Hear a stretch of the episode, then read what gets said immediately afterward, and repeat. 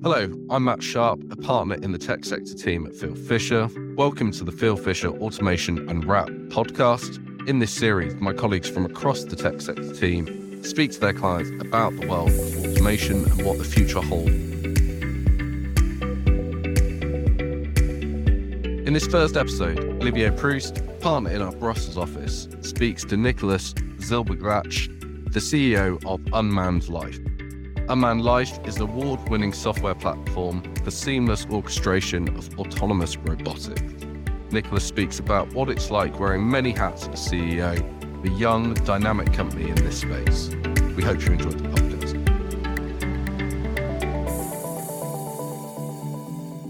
So, Nicola, thanks very much for joining this podcast by Fieldfisher on Automation Unwrapped. I'd like to start off with um, uh, a general question. You are the CEO of uh, Unmanned Life, a company that is uh, directly involved in automation. So, can you tell us a little bit about your company and what it is that you do and your role within the company?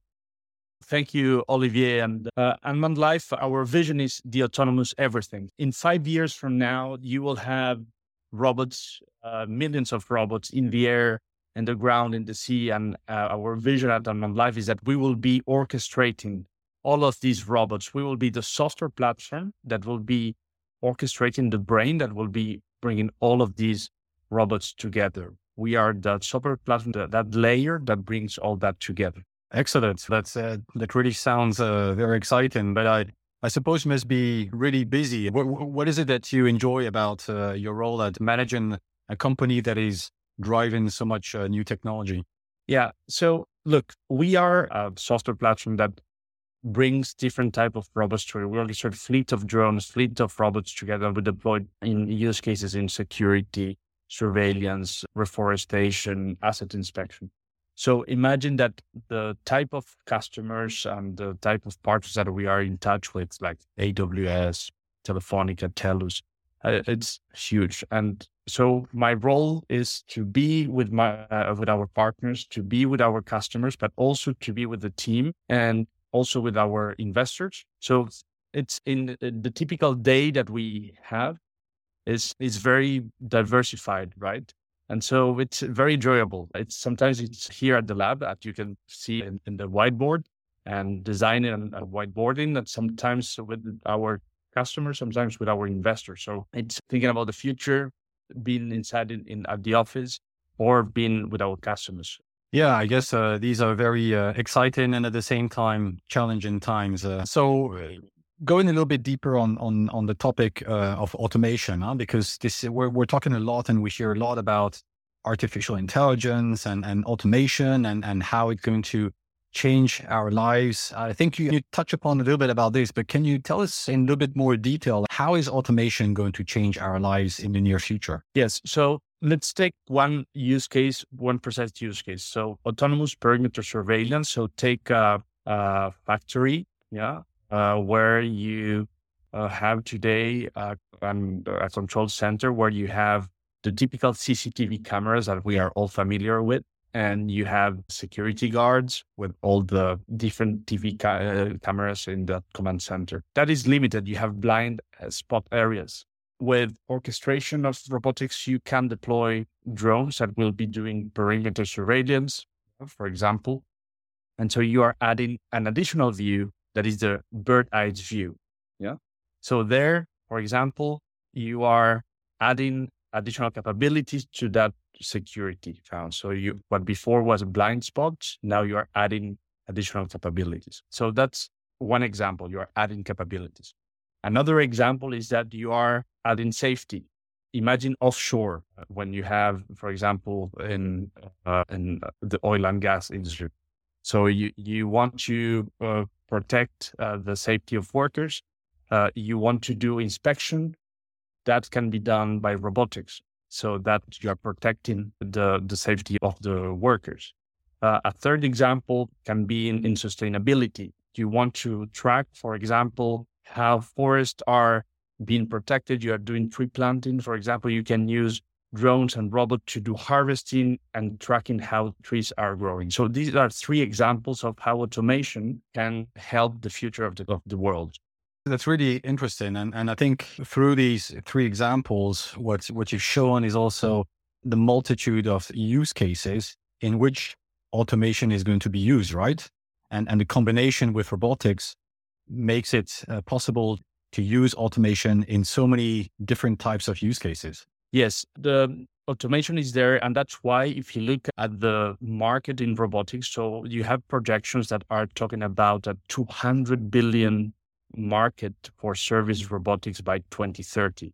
So the market is huge. And there are, of course, continents that are more advanced because they are catching up.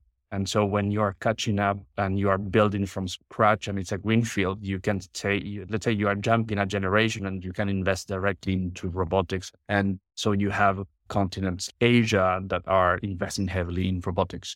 So yes, use cases are tremendous. And now you have areas like sustainability or logistics where you see that this has been adopted. And of course, what I was referring to, sur- surveillance inspection, this has been adopted heavily. Yeah, no, really interesting. So, as the CEO of Unmanned Life, your company has existed now for already several years and is doing really well and has been growing.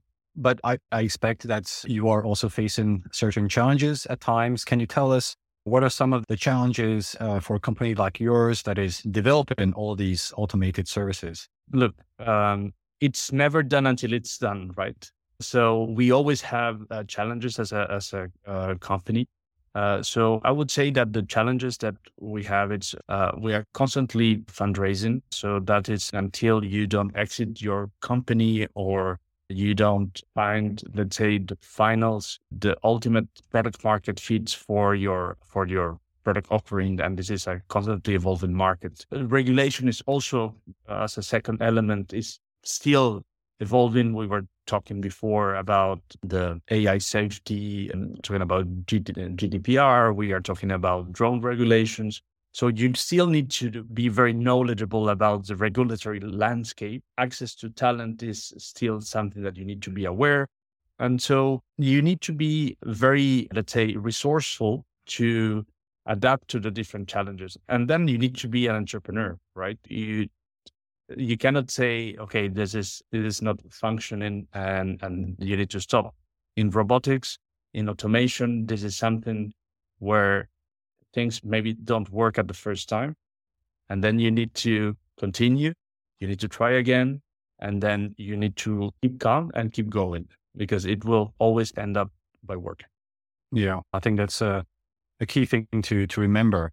So looking more closely at the the industry or the sector for autonomous things, how do you see the sector as a whole evolving in the future? And if I broaden the question a little bit, we read a lot or we hear a lot about the fourth industrial revolution. Would you say that indeed we are there, that we are living this fourth industrial revolution, or do you think that there, there are maybe some other factors that we need to be thinking about? How do you see the sector evolving in, in, in the coming years? I think that we now we are seeing the sector maturing. I was given a talk a few weeks ago to a sector that is digitizing rapidly, like the port. And I was talking about four elements that you need to transform and digitize in robotics specifically. One is the data. Uh, the second part is the connectivity. Then, of course, the robots, and then to have a platform approach. And if you take all this in conjunction, you can really deploy autonomous things and rapidly. And and that now, for example, 5G and edge computing is arriving to be deployed at much rapid scale. Uh, and this is what you need to deploy, for example, robotics and autonomous things uh, uh, at a much uh, wider scale, because uh, you need to be able to control your robot in a, let's say, controllable manner, right? And for that, you need connectivity.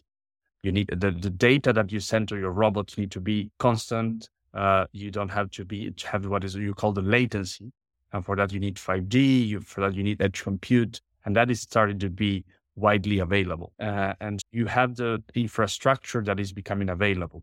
Also, mm-hmm. with the AI revolution that we are seeing, you are starting to have capabilities uh, widely available to much more companies and the prices of uh, of let's say the hardware is also starting to come down so you have a conjunction of elements that that brings everything much more available to the market because before uh, let's say a ground robot that you could see in a car factory could cost 100,000 now it can cost you less than 10,000 so suddenly it becomes much more affordable to to deploy. So if you take this example and you multiply by all the robots that you can have then you start understanding the um, the uh, let's say the, the dimension of what we are talking about Okay. And so just picking up on on what you were saying about artificial intelligence, can you give us one or two examples of what you think are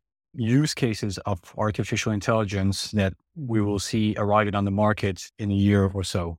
Yes, in terms of in our field, yeah, the artificial intelligence it's it's a very wide term and this is more as, as a conclusion now i would say that in terms of intelligent and dynamic path planning yeah that the drones can decide based on what they see, for example.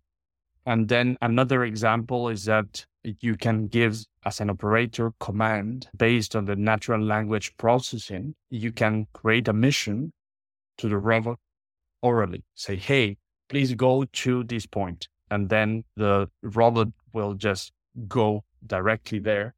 And you don't need to create a mission on an interface. The robot will just turn on and go directly where you tell the robot to, to go. And for that, you need a lot of artificial intelligence, natural language processing, and you need a lot to happen in the backend, right? So these are two examples of the dynamic path planning. And then the other one is the that you are able to talk to a robot and the robot follows your instruction. And I would take this as a conclusion that yes, it's it seems very far away, but this is going to happen. And we shouldn't be afraid of robots. They're going to be there to help. Yeah, robots are yeah. going to yeah. help us yeah. in, in our day to day tasks in, in the future. Thanks so much, Nicola, uh, for sharing your thoughts on this and how you see the market evolve. This has been incredibly insightful. And thank you so much for joining this podcast. Well, thank you. Thank you very much, Olivier.